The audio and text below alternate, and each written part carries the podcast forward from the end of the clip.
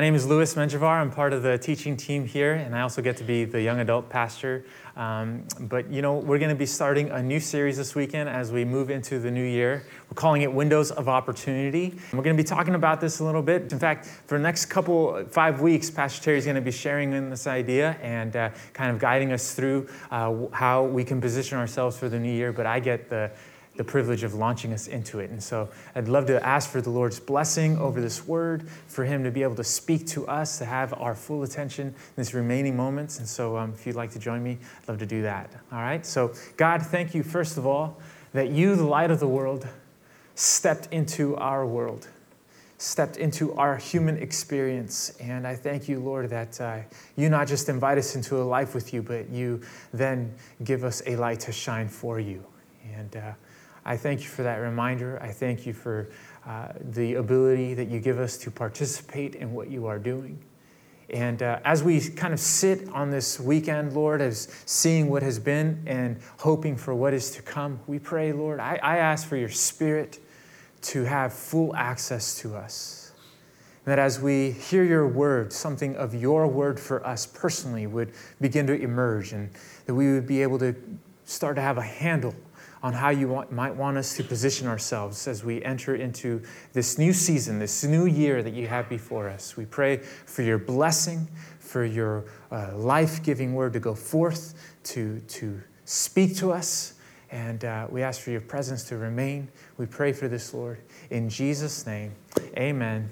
Amen. So, we're talking about this idea of windows of opportunity. And as kind of a launching point into this season together, I thought we could share on um, just kind of a simple thought that if we receive it, could provoke us to some profound um, kind of venturing into how we might want to position ourselves for the new year. And it's, it's, it's this really is that our life, the life we have it, it, that we've been given, it, it is a window of opportunity. But it's a window of opportunity meant to fulfill the tasks assigned to us by the Lord. And so, how we engage this life will determine whether or not we will fulfill His assignments that are specifically meant for us to become a part of His story. And, and so, how we treat this life is so important. In fact, one of the uh, letters that Paul wrote to a church in Ephesus, um, he wanted to try to framework a way of viewing time for them. And uh, if you open up your handout on the very bottom, there's just a couple verses that he wrote to them that capture this idea of what it might look like for us to. Um, take advantage of the windows of opportunity we may be given in our lives. And he says in verse 15, he says very clearly, Look carefully then how you walk. I want you to not just kind of walk out your life without care. In fact, do it full of care and not as unwise, but as wise. And then he has this curious statement that may shock some of us but may speak of, of certain realities. And he says, Listen, I want you to make the best, making the best use of time because the days are evil. And I think in such a time as this, in which we live, where the reality of unspeakable evil has happened in our culture so recently in time, it's not a stretch for us to recognize that there are things in our world that, simply put, are broken. And there are things that happen that we know should not happen. And no matter how much we may understand this, it never ceases to shock us, stun us, pause us when it enters into our framework and invades our space and starts overcoming our thoughts. See, there is a great need for redemption in our midst. And Paul says, as we seek to live this life out, he's encouraging the church of Ephesus and anyone who would seek to engage in this word together that we are to use this time we've been given to the best of our ability for, for the goodness of what God is seeking to do in our midst. Our life is not meant just to be lived out carelessly, but it's an opportunity for us to engage with, to fulfill what He wants to do through us. And you know, I was, um, I was thinking about this and I was reminded of a story that I read several years ago. And some of us may be familiar with this story. It's uh, taken out of a book called uh, A Thousand Marbles, a little something about precious time. And the story goes, you know, I'd like to share with you. The story goes that there's this man who got up on a Saturday morning. He prepared himself some coffee and he turned on his radio and he was just listening to a, a, a talk show on the radio. And the, the broadcaster, the, the person who was kind of hosting the show, had an elderly person's voice that was kind of the classic broadcaster's voice. It was just smooth and easy to listen to. And he was talking to somebody who had called in, and the caller had just finished sharing that they were struggling with something. They, they were finding themselves so busy, so caught up in the career they were in and the goals that they were trying to achieve that they started to recognize they were missing key moments in their family's life. so this person I had called in was missing key moments in his children's life and was missing uh, kind of the family pivotal marking points as time was going on. And he was trying to figure out how he was going to prevent this from happening because he knew he needed to do something. But he wanted to just share this frustration. So the broadcaster went ahead and said, You know what? I'm going to tell you something that I did several years ago. And what he did was he figured out, and we're not told how, but he figured out that the average lifespan was 75 years. And went ahead and multiplied 52 weeks by 75, it was 3,900 weeks. It was the average lifespan. And then he sat down and he thought about where he was at in life and how far away from 75 he was, and he measured out that he had about a thousand weeks left. And so then he got in his car and he drove to all the local toy stores and bought as many marbles as he could until he came up with a thousand. Then he went ahead and got a jar and he poured all the marbles into the jar. And every Saturday he would do this. He would go to his jar, he would open the lid, he would take one of the marbles and he would throw it away.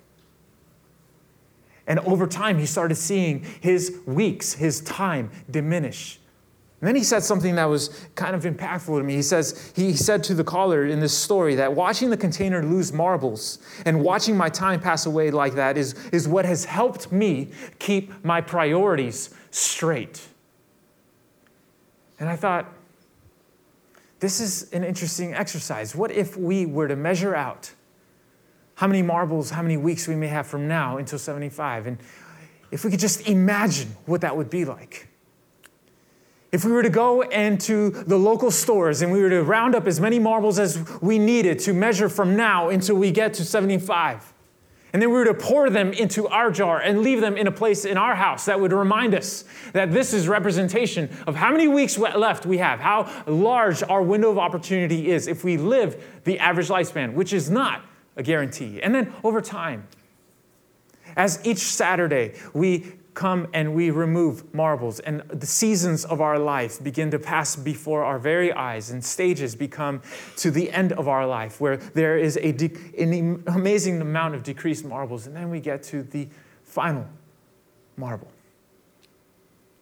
I wonder how much of an impact that would make on us when we remove that final marble that week and we look at where our life has gone and what it was spent on what kind of investment we made with it. It would have a tremendous refining effect on us. Because the reality is, time does not slow down for any of us. It does not accommodate our desires. It does not allow us to recoup time that has been lost. And I, I know that uh, by me saying what I'm about to say, might seem kind of odd because I may seem a bit younger uh, than, than most, but. Um, you know, it was around 10 years ago that I, I, real, I thought to myself, I, I remember thinking in my young 20s, early 20s, I have, I, have, I have more than enough time. I mean, time is on my side, right? And so I didn't really feel so, so anxious about certain things. And then maybe because 30 has that effect, I'm not really sure, but it was about a year ago that I turned 30 and I, I, was starting to reflect on where this decade had gone and I started to recognize something. And then this year when I turned 31, something happened. I, uh, maybe it's not for the first time, but it just kind of clicked. It's like, it just feels more and more like life is just going so fast. And no matter how much I would crave my 20s, they, they are gone. I'm no longer in my 20s. And of course, my wife reminds me that she is, and you know, and she's having a good time. And, and, and you know, and, and, the thing is, the reality is that so much of our life is spent in the nitty gritty of the daily activity, the goals and the, the, the, successes we want to see happen, the different achievements we are pursuing. And if we're not careful, although we may know what our priorities are, isn't it so amazing how easy it is to lose traction of them? And in weekends like this, where we are given as a culture an opportunity to reflect where our time is going and where the investment of this opportunity is being spent, some of us may actually be frustrated because it just hasn't gone where we wanted it to go. Or some of us may be caught up in a sense of wishing for that time back again. And the truth is, it, it just doesn't happen. But what we are given is the present and the hope of a future. And so, how we engage this opportunity, it makes all the difference, especially if we seek to engage it with a focus on what the Lord wants to do through us. It's a powerful dynamic. And this is where I love the disciples because I feel so at home with them. See, in, in, in the accounts of Jesus and him journeying through life with his disciples, what we see is a, a group of men who are so easily distracted and so easily taken off of the assignment that they have before them. And then we have Jesus who is just amazingly tenacious with his focus, who is able to love them, patiently gear them, and, and direct them, correct them, instruct them towards remaining focused on the assignments God has for them. And, and it's a powerful dynamic when we see it because it's so much of the Lord's way with us. And so I'm hoping that as we see this account, we would start to hear his word for us emerge, and we use this as sort of a launching point for how we would posture ourselves for the weeks ahead. In fact, if we open up, we're going to start out in John 9. We're told that as Jesus was walking along, he saw a man who had been born blind. He was he was blind from birth. And so we don't know how he knows this. We just know it's kind of a known fact. From the minute he was born, he could not see. And this caused the disciples to ask a question. They were walking, and it happened, we're not told here, but it happened on what known as the Sabbath, on the day of the Sabbath, the day of rest. And they were walking near the temple, and they, they see this man. The disciples become curious, and they ask in verse 2, they say, Rabbi, his disciples ask him, Why was this man born blind? And then they reveal how their paradigm affects how they interpret this. And they say, Why was this man born blind? Uh, was it because of his own sins or his parents' sins? Uh, because our, our paradigm, Lord, is that if something wrong is happening to somebody or bad is happening to somebody, it must be the result of bad behavior. And so, since that's the case, who was it? Who did wrong that he was now born blind? Was it him? As ridiculous as they might sound, because he was born that way. Was it him?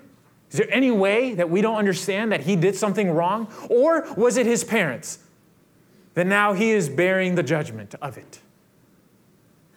And Jesus responds in a way that kind of steps outside of their framework, which I enjoy. Because he does that to us all the time. He, he says to them in verse 3, he says, It was not because of his sins or his parents' sins. Uh, uh, neither.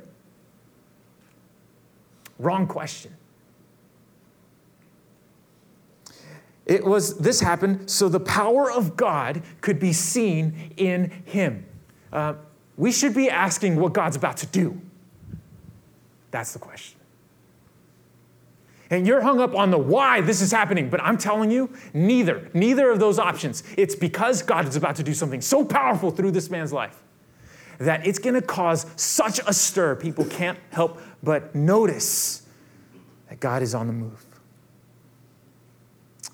And then, almost as if filled with a bit of urgency that they may miss a certain point Jesus wants them to uh, receive, he turns the corner on them. He disengages from the discussion about the blind man and he turns towards them and he addresses the disciples and he says this to them. He says, We must quickly, in verse 4, we must quickly.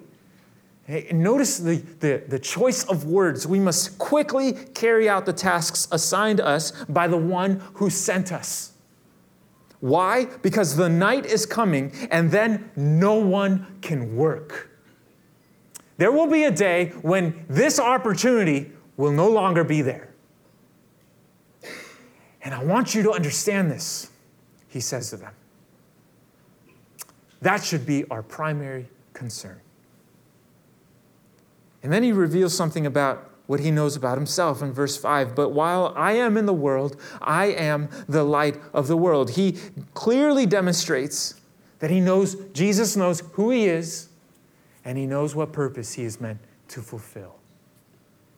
And as he triggers maybe an inward focus within the people that he's talking to, and as this profound thought enters their mind and they're taken to the implications of it. It's just, to me, I, I just enjoy the Lord even more because we're told that right as he finished telling them this, he says that then he started to spit on the ground, which I think is just man, it's just tough, right? It's just awesome. So he's just like, listen, you need to focus on what God is doing right now through you. And then he turns around and he starts spitting. and then he gets down and he, said we're told that in verse six, that he spit on the ground, made mud with the saliva, and he went ahead, he, he goes ahead and he does this enough to cause mud to be coming out of the ground. He grabs the mud and then he spreads it on the man's. We're told that he spreads the mud over the blind man's eyes, which is kind of interesting to me because maybe the blind man was listening to the conversation, but he was never actually addressed. And maybe he's listening that they're talking about him, but he, there was no warning. Mud is coming to your face, and all of a sudden, this mud is just spread all over. He's like, oh, okay, okay. I, I don't okay, all right, uh, you know. And then all of a sudden, Jesus, after spreading this without saying anything, he just kind of puts it on his face with a whole bunch of his spit. And he, he says, um, he, he says, Go wash yourself in the pool of Siloam, which, which means sent. And he goes, and the man went and washed and came back seeing. And this moment became the epicenter of an enormous controversy. Who did this? Why was it done today? Clearly, this is a result of some measure of work, a miracle. And why was it done on the day we were not supposed to work? And the man who was born blind, who was in many ways the bystander, became the center of the religious leaders' scrutiny and his entire family was drawn into this discussion. Ended up becoming a ripple effect for what would later happen in Jesus' life. The leaders used this as a launching moment to see how to trap him. But as powerful as that dynamic is, as powerful as what the Lord, the light of the world, came to do, to give sight to the blind, that in, in some ways was a result of what I would like us to hang on to. Because prior to stepping into that moment, prior to seeing this opportunity before him and Jesus being so in tune with what God was doing that he stepped into it, he clarified some things to the disciples. And I'd like us to see what he emphasized and see if we could allow that to become a filter for us as we launch into the opportunity this new year brings. Now, I would like to say that, firstly, Jesus, he clearly emphasized some things. He emphasized that we all have tasks assigned to us by the Lord, didn't he? And this may be, for some of us, this may be a basic, fundamental way of life by now. And yet, for others of us, this may be brand new. It may become a filter, a paradigm by which we project what our days may look like. And so instead of making a list of resolutions that would just kind of improve ourselves, as good as that may be, perhaps we can start asking the filtering question Lord, what are your assignments for me? Is this task that I want to engage with, is this one you have for me to move into? What if we framed our year, our time, our window of opportunity in this way? Because this is important for us to understand. See, we have to see that this life we've been given has been given for a reason. And Paul wanted to emphasize this. He, he told in that letter to the Ephesians, he wanted them to start seeing themselves a certain way. He wanted them to start transforming how they saw themselves, and as a result, how they saw what they were stepping into. And he says in Ephesians 2:10, he says, Listen, we are God's masterpiece. And, and if, we, if we have chosen to follow Jesus, he has created us anew in him. Why? So we can do good things he has planned for us long ago. We have been given such immeasurable grace, forgiveness, and love so that we can then be freed up to step into the assignments He has for us. I just wonder who are the people in our lives that He has assigned? Who are the coworkers that right now we may be working with on a project that we may not have this time frame any longer. And we're supposed to be the ones speaking words of life and encouragement that are arrows and steps back to the one who gives life. Who are the people that are wrestling through questions that are really opportunities and invitations for us to speak up about the one who answers the cry of the soul? Who are the people we're supposed to love and devote our capacities to? What are the assignments, the tasks, the good works that we have been framed to complete? What do those look like? Because once we become clear on His assignments for us, His tasks for us, His sacred entrustments, well, then we can move in to what Jesus was so good at. Because Jesus modeled an incredible ability to remain focused on His assignment didn't he? Because once we answer the question of our assignments, then we get to decide if we're actually going to utilize this opportunity or squander it. And it's one thing to know our assignment, it's one altogether different to do our assignment. And in order to do it, it requires a tremendous amount a focus.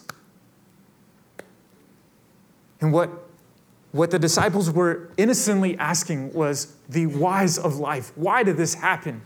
And I don't know about you, but I am so easily drawn to these questions that end up not helping me. Now, why did that happen? Why did this not happen? Why is it that when I was when I was supposed to get this expectation met by doing this, it didn't it didn't fulfill itself? And if we could hear it, maybe the Lord is saying, listen, some questions won't be satisfied on this side of eternity.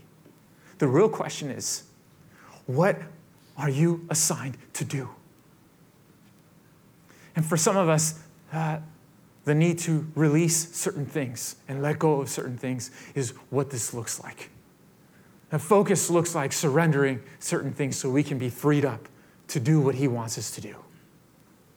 Or maybe for some of us, it may mean carving out some time in our day, not just to have time with God, but because of what God has to say to us in that time. Because in the nitty gritty of life, in the constant activity of day to day, hour by hour, week to week, it's so hard to see the larger focus. And so when we step back and step into communion with the one who has created the world around us, our horizon widens and our span of sight becomes larger, and we're able to see what God is doing in our midst so we can step into it with clarity, with a degree of being in sync with what his timing for us might be. Or maybe some of us, it may not just be a matter of uh, us doing something, it may be a matter of restructuring our life so that we can devote our energy, our resources, our skill set, our, who, we have, who we are to the assignments he's given to us. Or maybe we engage into relationships with other people, that we give them permission and we ask them, we invite them to help us stay on track because we are so easily distracted. I think such a powerful tool is something like this that will show us week in and week out the diminishing of our window of opportunity, which is no guarantee. But as we see things dwindle and as we see time pass before us, perhaps some of us will gain a bit of courage that requires us to step into some fearful things within ourselves that need to be addressed. And maybe this is the year we live in breakthrough. Maybe this is the year we live with a lighter heart because we know our window of opportunity is diminishing by each day. And now is the time. Now is the time to address certain things. Now is the time to heal certain relationships. Now is the time to forgive. Now is the time to step into these opportunities, to remain vigilant and focused, never growing weary in well doing, knowing that we will get our reward if we remain faithful. Because what Jesus really was communicating was a measure of urgency, wasn't he? He said to them, The night is coming for all of us. The window of opportunity will close for all of us one day.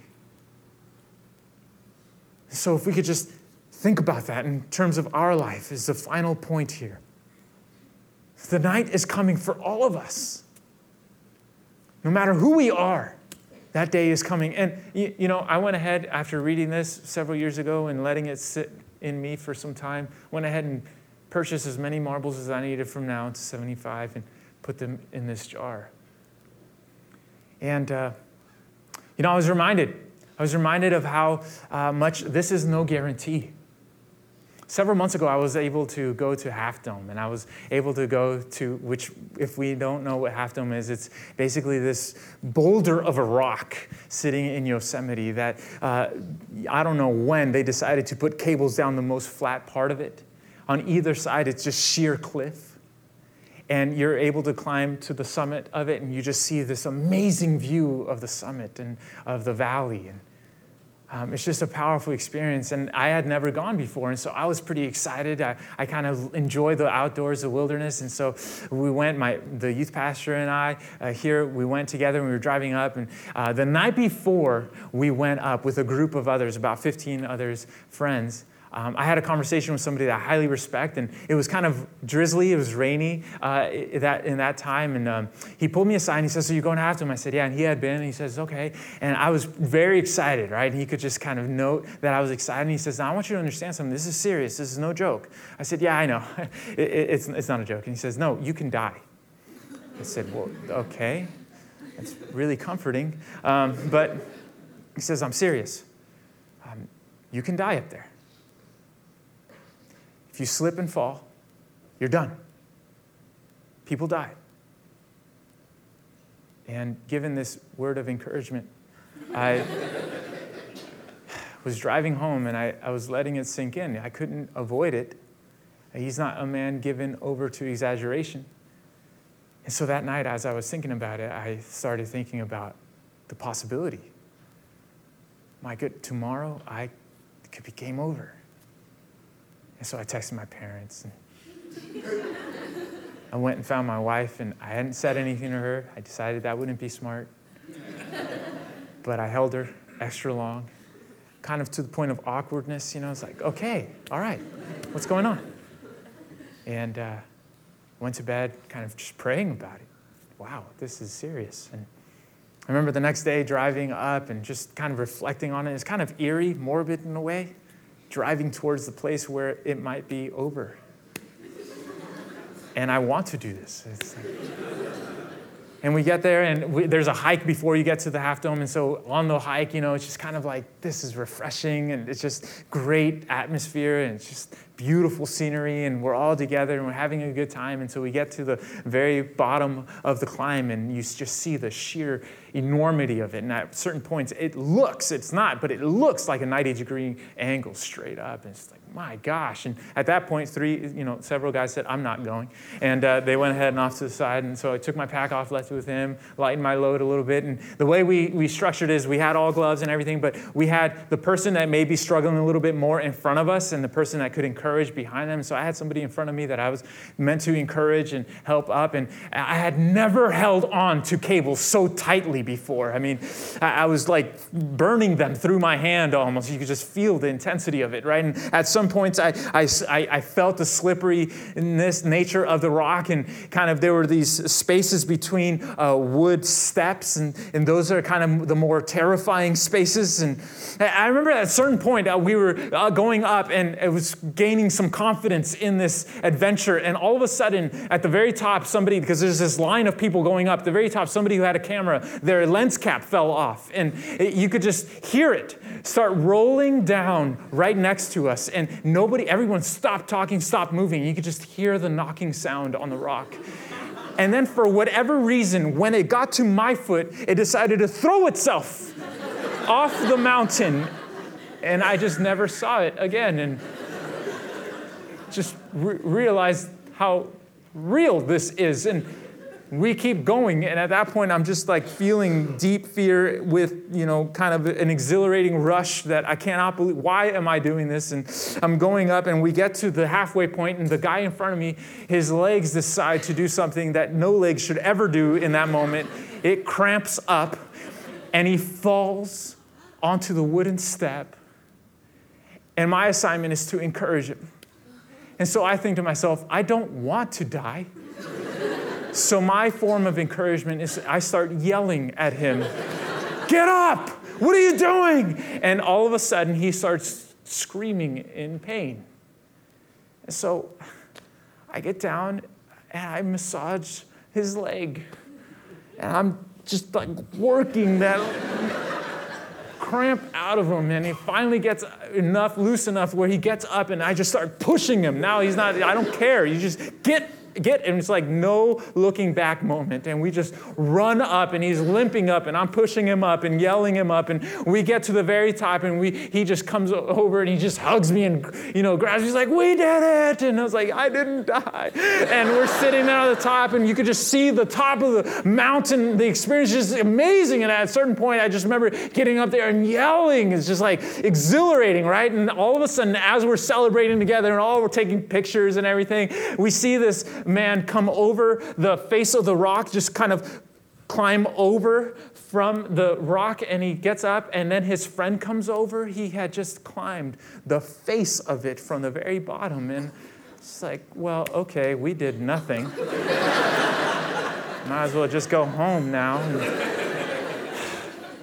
You know and we got to know him and there was nice guys who flew in from australia to climb it. And it's amazing you know but when we start to recognize how fragile our life is and the possibility that our night may be coming sooner than we expect, or maybe we're sitting there knowing that our days are diminished. It's amazing what a powerful effect it has, does, isn't it, when we start to recognize the people we truly love and care about and the relationships that God has entrusted us with and the opportunity this life is for us.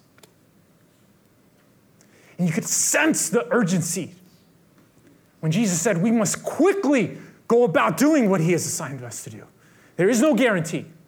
And so when we have the chance, jump into it, step into it. Live your life in such a way that you see it right in front of you and you're able to step into it and you become a life giving messenger. Don't be careless with this. Take full advantage of this opportunity. It's powerful. It's powerful because what we have in Jesus is a great role model. I mean, what if we took our moments and the people we have in our lives. And we lived with them with such intention, with such clarity, that we invested ourselves with love and care and patience and forgiveness. And His grace were to penetrate, what would it do to our work environments? What would it do to our families, our relationships, the way we talk to each other? How would that affect the people maybe we may take for granted? What kind of powerful impact would that have in our culture? Because maybe in a moment where darkness threatens to overshadow us, His light can shine the brightest through us. And maybe when hope seems to be on the diminishing slope, His power is able to fuel us in such a way that in the midst of our broken world, we see His life surging and moving. We see His healing effect flowing through us. And maybe we see His miraculous work in such a way that people cannot deny His existence. He's the man who only lived 33 years revolutionized human history. May we take this year, may we take this opportunity with such a degree of intention that His assignments for us are fulfilled. And whether we live to 75 or past, we can say, when the night comes, Lord, I did my best. I did my best by your grace something of your work was fulfilled. In a moment, we're going to be receiving our time of giving, and we're going to be sharing in a song. It's called Wake Up. And this song is really a challenge for us to stand up and do something. And so, as we receive it, I would like us, if we could, to think about the people, the assignments, the tasks the Lord may have for us where we're supposed to wake up, be alert, engage with, and make the best use of this window of opportunity we've been given. May this be our best year yet. May it truly be that in the Lord. Let's pray. Lord, I thank you that you decided to enter our world and you decided to invite us into your, your plan that can never be snuffed out, your goodness and your love and your light that can never be extinguished. May you help us, Lord, embrace the assignments you have for us, embrace the light you have given us to shine, and would you give us the courage, Lord, to step into these opportunities, to address certain things that may uh, distract us, and to be able to urgently not allow time to pass by, not allow these windows of opportunity to be wasted on us, but help us be full of good works that others may see them and give glory to you in heaven. We pray for this in Jesus' name. Amen.